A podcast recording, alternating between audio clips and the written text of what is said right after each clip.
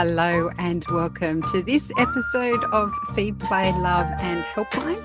This is your opportunity to ask our expert any of the questions you might have about babies sleeping, toddler behavior, a mixture of the two, whatever your questions are. Our expert today is baby sleep expert Jo Ryan. You can ask your questions in a number of ways. You can pop your question below this live video if you're watching us via Facebook Live. If you're listening to us via the podcast, the best way is to email us at helpline at theparentbrand.com.au. And we also have a Facebook group, so you can post your questions there. So lots of ways to ask questions. Jo Ryan, welcome. Hello. Lovely to see your face. Um, now, we have quite a few questions here, so let's get cracking with it. Our first one comes from Anita. She says, I wrote to you a couple of months ago regarding my 10 month old boy who was fed to sleep and waking every 40 minutes. We have had some improvements. He now falls asleep on his own for day naps and nighttime, so thank you. Now, however, at night, moving on, that was two months ago. yeah. now, however, at night, he will wake three hours after being put down and is very difficult to resettle. My husband has had some luck resettling him in his cot, but he is awake again within half an hour. We have tried leaving him to cry for 30 minutes, but it wasn't working and was breaking my heart. He's about to turn one and is possibly in a leap. And one of those shrug emojis. Do you have any advice for habit wakes? During the night, I'm moving away from feeding him and instead cuddling him when he continuously wakes and co sleeping again so I can get some sleep. Mm. Okay, so well done on getting to where you are because that was a big change. You know, things were quite tricky. Um, but I think too now it sounds like what she's doing is feeding back to sleep or picking up and cuddling him back to sleep in the night. So that again is sort of um, a sleep prop or a sleep association that means that he will become very dependent on that and expect that. So those wakes will continue if you can you know, if you're kind of offering something, particularly like getting him out of the bed and rocking him into sleep in your arms or feeding, very strong sleep association. So he will just keep waking for that. So I would really suggest that, particularly because he's now nearly one, um, that he he doesn't need those feeds overnight, and it is absolutely habit, and sort of you know that's what he thinks he needs to go back to sleep.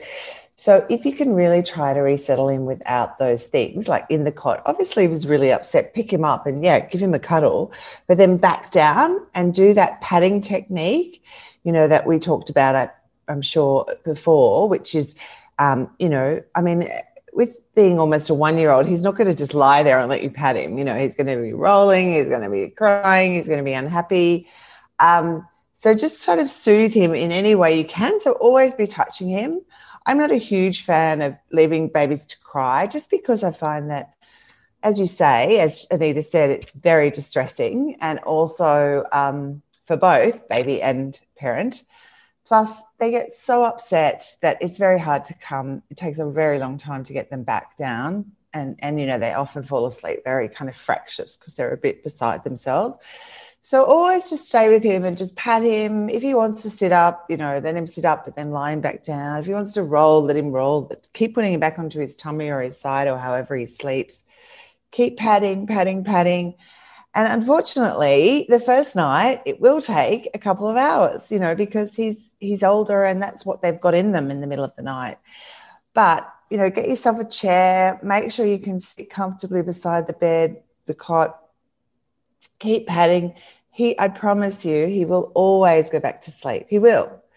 You just have to kind of outlast him, really. Um, and then once he's done that once, I say it's like a game of survivor. You know, you got to outlast, outwit, outplay, sort of thing. You know, um, he um, once he's gone back to sleep once without being picked up and rocked in your arms or without being fed, things change very, very quickly. So just stick with it. Um, you'll have one hard night you know, and then things should really start to dramatically improve. Yeah, good luck. And good luck. This mm. next question comes from Caroline. She says, We finally toilet trained my nearly three year old daughter. We went to the store where she got to pick out some undies, and at first she did really well. She was a bit hesitant about the poos, however, and after a few days and a lot of encouragement and sitting on the loo for 10 minutes at a time and reading books, I finally allowed her to put a nappy on as I knew it was common for them to hold on and become constipated. I also tried sitting her on the potty in front of the TV with no luck. So I would give her a nappy when she asked for one for poos and also overnight. About a week and a half into it, however, and the novelty wore off, and she decided actually she would really rather full time nappies. At first, I told her she now needed to wear undies, but after a week with no accidents, she had two in one day. She now asks for nappies every day. She'll still use the toilet if we encourage her, but doesn't go on her own accord. Should I leave it for a while, or should we get rid of the nappies and make undies the only option? If this is the case, can we still use nappies overnight? If we get rid of the nappies, I'm worried she'll get constipated. Yeah, totally. I mean, I would absolutely use nappies. You know, that's fine. I think you know, taking the pressure off a bit around toilet tra- training is is a good idea. You know, um, you, you need to let her do it in her own time, and there's a reason why she's maybe regressed a little. Um, she might just be feeling a little anxious about it. You know, I mean, we don't know. Um, so I think taking the pressure off both her and you just by giving her the nappies if that's what she wants to do. Always offer the potty first, but don't kind of force her or don't make a big deal about it. You know, if you want to do a poo, do you want to sit on the potty? You know, or if you can see that she's going to do a poo, because often they, you know, do signal that they're doing a poo. um, do you want to go and sit on the potty or even the toilet? You know, you can kind of, you know, do something like that. And if she says no, that's okay. Put the put the nappy on or leave the nappy on.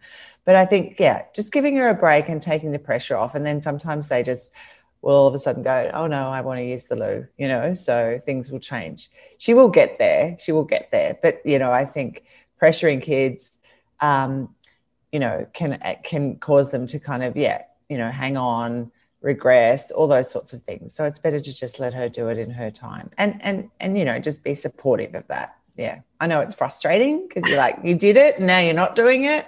But yeah. often these things happen. They lose you know they regress for whatever reason you know. Yeah and at that age as well you don't want to be setting up uh, opposition to them because toddlers really love pushing back too totally. right? So totally totally. That's her that's them asserting their independence which is for the first time they realize they can you know. So um yeah and and i mean you can say things like um, you know always refer to yourself like um, you know i'd like you to try or you know would you, could you try you know if if you want but if she says no don't you know don't force the issue you know that sort of thing mm. um, yeah and you know reading stories another really good way of changing behavior or if things don't sort of progress after a while is you know, making sort of social stories. So writing, if she likes to read stories on the potty, you know, making a little story about her, who's this amazing child who does poos in the toilet. You know, and you can just make a, you know, five page story, pictures of her, do it out on your computer, and then she can read that, you know, even when she's not sitting on the potty, but before she goes to bed or during the day. And sometimes those things really help to change behavior. Yeah. The next question comes from Kirsten. She says, Our three year old and four months is really proving testing. His behavior ebbs and flows, but the nose and throwing and hitting his little sibling, I guess throwing things at his little sibling, um, can be a lot. We have tried all sorts and try to lead with the it's okay to be frustrated, sad, angry, but we do not hit in our family. Any guidance for this period would be welcome. um, you know, have a stiff drink at the end of the day. no, I mean toddlers are, as we just talked about, really designed to push us. You know, that's that. Well, they're designed to assert themselves. And again, so learning to say no is, or being able to say no, and understanding that they can do those sorts of things, and also behavioural. There's a lot going on for a three-year-old, particularly around that. Um, age, you know, and having a new sibling in the house also causes, you know, a lot of kind of behavior can cause behavioral regressions and behavioral changes just because their little world is totally changed. Um, but it sounds like, you know, you're doing all the right thing, acknowledging that he's upset, angry, frustrated, sad. You know, I can see you're upset. I can see you're angry but we don't hit, we don't throw, you know, um, natural consequences. So if he throws throwing his toy, that toy gets removed, you know, so he can actually understand the ramifications of or the consequences of his behavior, you know. Um, uh, also sort of comforting the baby first rather than going to the child rather than sort of scolding him he's hitting the child, you go to the baby, oh, are you okay? I can see that hurts you. You know, it kind of, you know, sometimes toddlers kind of can see that as, oh, you know, what I'm doing. It kind of links the, you know, the chain as to what they're doing is causing an effect, you know. Um, things like that can help. Um, but, you know, I mean, there's not really you know a, a, magic kind of solution unfortunately to behavioral stuff like this. Um, he will he will get better. It will get better. But you know keep doing what you're doing. Keep reinforcing those you know we don't hit we don't throw. You know i see that you know naming what he's doing naming what he's feeling and how it affects you. I don't like it. Like not you know refer to yourself in the first person. I don't like it it makes me sad when you do that, you know, um, those sorts of things as well can really help. Mm. Yeah. We've got another question here about three year old sons. this is from Jenna. says, My three year old son gets into these frustrated moods. For example, when he hurts himself or can't do something, he will look at me and I can see the rage.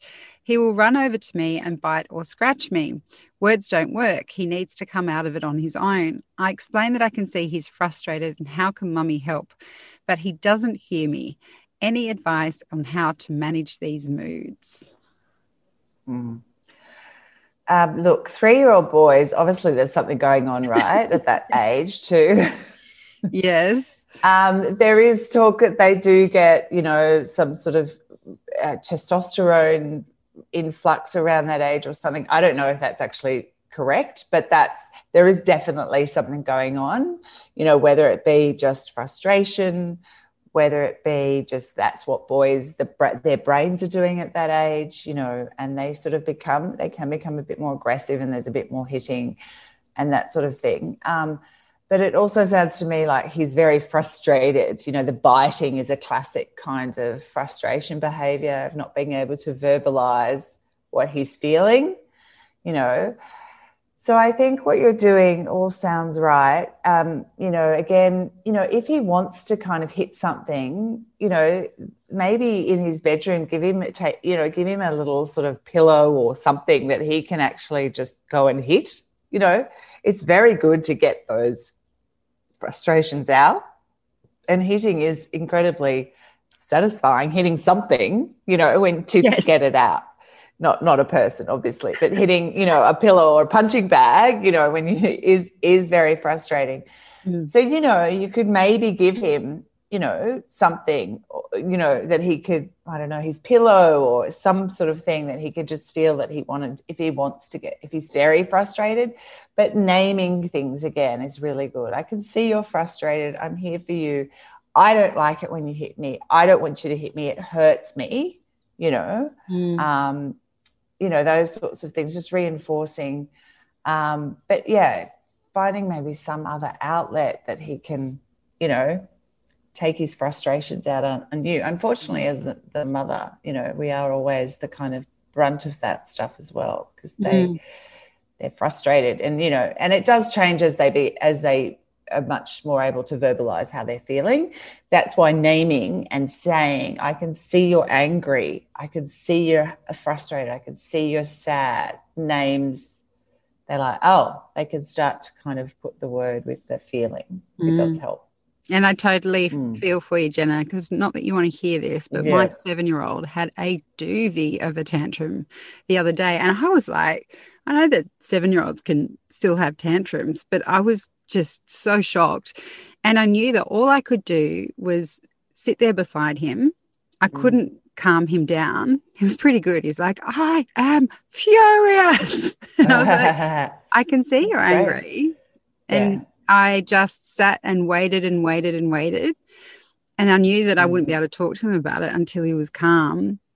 But definitely saying what they're feeling, I've noticed with both my boy and my girl when they were small, actually naming it as you've just said, Jo, it was incredible. Um, you can see you can see the rage in their eyes, and then when you say, "I can see you're angry," it definitely goes down a notch. Doesn't mean they'll yeah. stop, but yeah. I've definitely noticed that that fear that comes with a big tantrum or the anger mm. that comes with a big tantrum mm.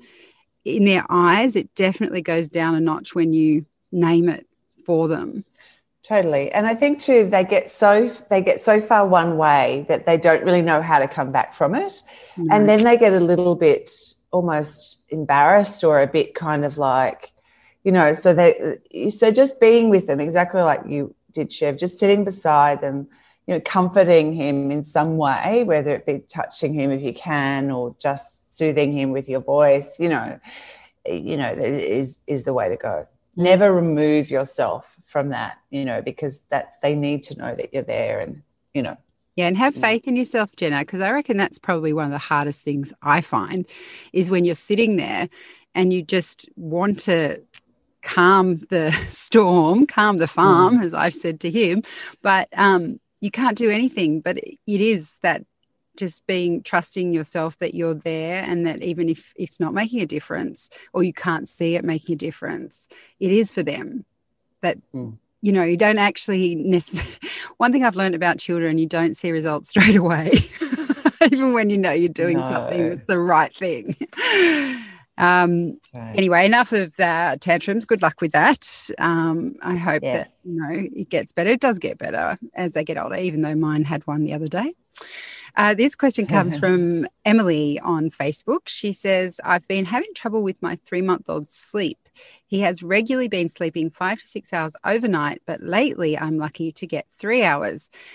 He sleeps better if he's been busy during the day, but is this the restful kind of sleep he needs? I understand if they're overtired, they can wake frequently as well.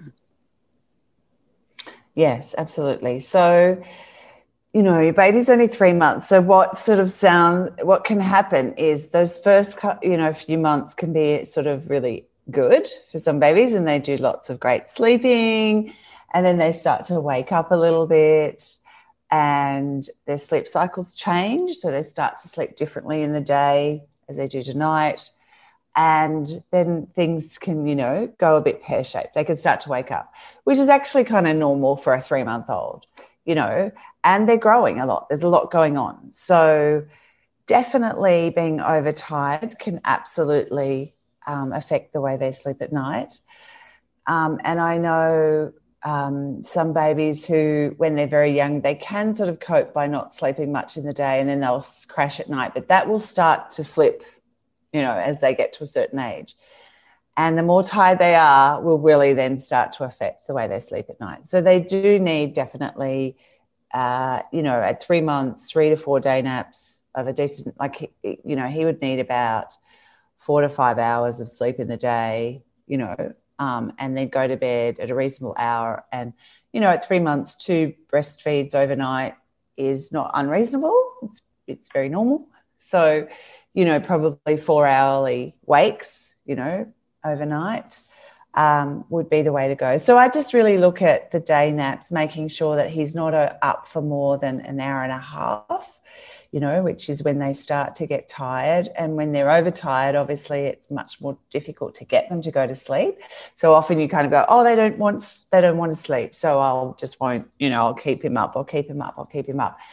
And then, you know, he might crash at bedtime, but then he'll wake sort of frequently after that because he'll be a bit, you know, um, crazy jump yeah a bit wired exactly yeah. exactly so yeah they're the things i would look at make sure he's not up for more than an hour and a half in the day that he's getting nice big full feeds and that he's going to bed at a reasonable hour and two feeds overnight if that's what he's needing is perfectly reasonable yeah this question comes from Mel. She says, My 19 month old has started weeing while standing up when I put him in the bath. Two nights in a row now. Could this be an early sign that he's beginning to understand toileting? I have begun going to the toilet number ones while he's in the bath so he can see what his mummy does. He seems to smile at me when I do this and just observes and takes it all in. Is this helpful? And are there any other helpful ways we can ease into toilet training whilst being mindful he's still very young? Yeah, yeah, absolutely. I mean, he is very young, and you know, standing up and weeing in the toilet might just be him needing to do a wee and thinking this is you know easy. And look how fun it is.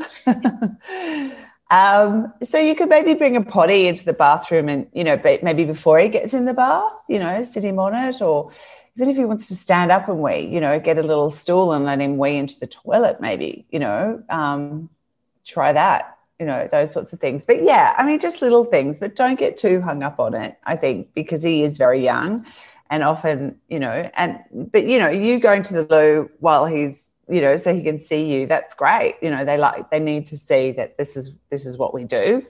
Um, so they're not freaked out. Why are you seeing me on this toilet? You know? Um, yeah but i think just gently gently little things and you know you never know. It might it might happen sooner rather than later. Yeah. Mm. The next probably ask him to wee before he gets in the toilet in the bath if you can, but you know sometimes you can't avoid that oh, I know. My kids did it all the time. Um, yeah. This is a question from Carrie. She says, Up until the last couple of weeks, I was able to put my seven month old to bed awake. Most of the time, he self settles, but he usually only sleeps for about an hour or two, uh, or an hour for his two day naps. Now, as soon as mm-hmm. I put him in the cot to sleep, he screams. This doesn't stop, and he gets really distressed if I don't pick him up.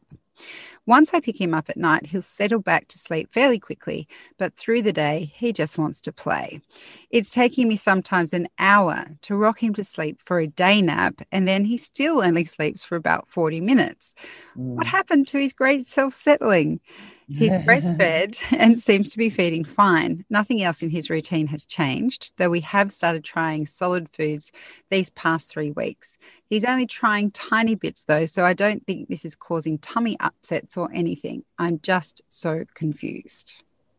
Yeah, uh, yeah, look, you know, it is confusing, but this is a signal that he's he's telling you that something's changed for him and something's not working. Okay, so that's when we need to kind of look at the routine and maybe adjust things slightly. Um, like, you know, is he up too long in the day? You know, because there is a little regression around six months because there's a lot of stuff going on developmentally. Often they're change, they're moving more, they're rolling, they might start sitting up you know, there's a whole lot of stuff going on. So um, uh, it can cause a few sleep disturbances. Um, so just look at how long he's awake for, during the day. Really try not to pick him up and rock him to sleep in your arms because that will become around six months. These kind of sleep associations become really cemented really quickly. And that will affect the way he sleeps negatively in the day. If he falls asleep in your arms and not in his bed, he's definitely only going to sleep one sleep cycle, 30 to 45 minutes um, which can then lead to him being much more tired at night, being tricky to go to bed at night, and then starting to wake more at night. The kick-on effect is that he will wake, you know, more frequently at night. And then what will happen is you'll start feeding him at night or picking him up and rocking him to sleep because, you know, there's no other way, and he wants that because that's what he knows. And then this, they can start to wake, you know, every couple of hours, you know, and you're back to this, you know, horrible waking all the time. So just be mindful of how long he's awake. At six months, he shouldn't be awake for more than two hours at a time ish. Um, try to pop him down in his cot, give him 30 seconds, then start to settle him in his cot by maybe rolling him onto his side and patting him. Or if he likes to sleep on his tummy now, on that way, whatever whatever way he likes to, to sleep. Um, pick him up and cuddle him if he's very distressed, but back down. You know, it's really important that he falls asleep in his bed, not on you. Um, so keep doing that. It'll take a couple of days. First day will be tough. Second day will be much better.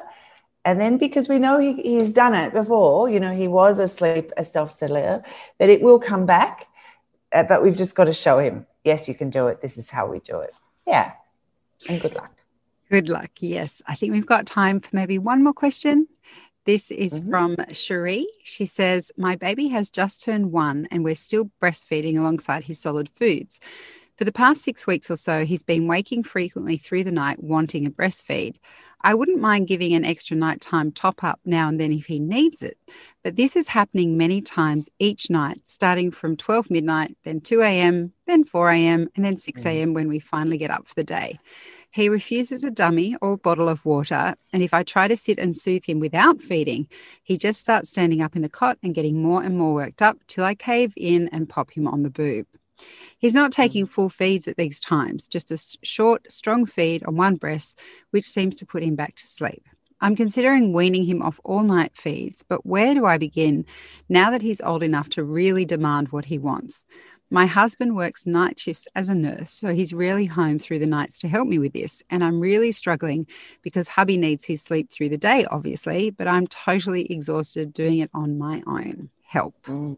That's tough, isn't it? Yeah, it is. It is tough because it would be helpful to have a little bit of help during the night. So maybe you could plan it so that when your husband is on some days off or something, you could, you know, start, you know, uh, because by the end of, you know, if he's got three or four days off, you know, it might be done.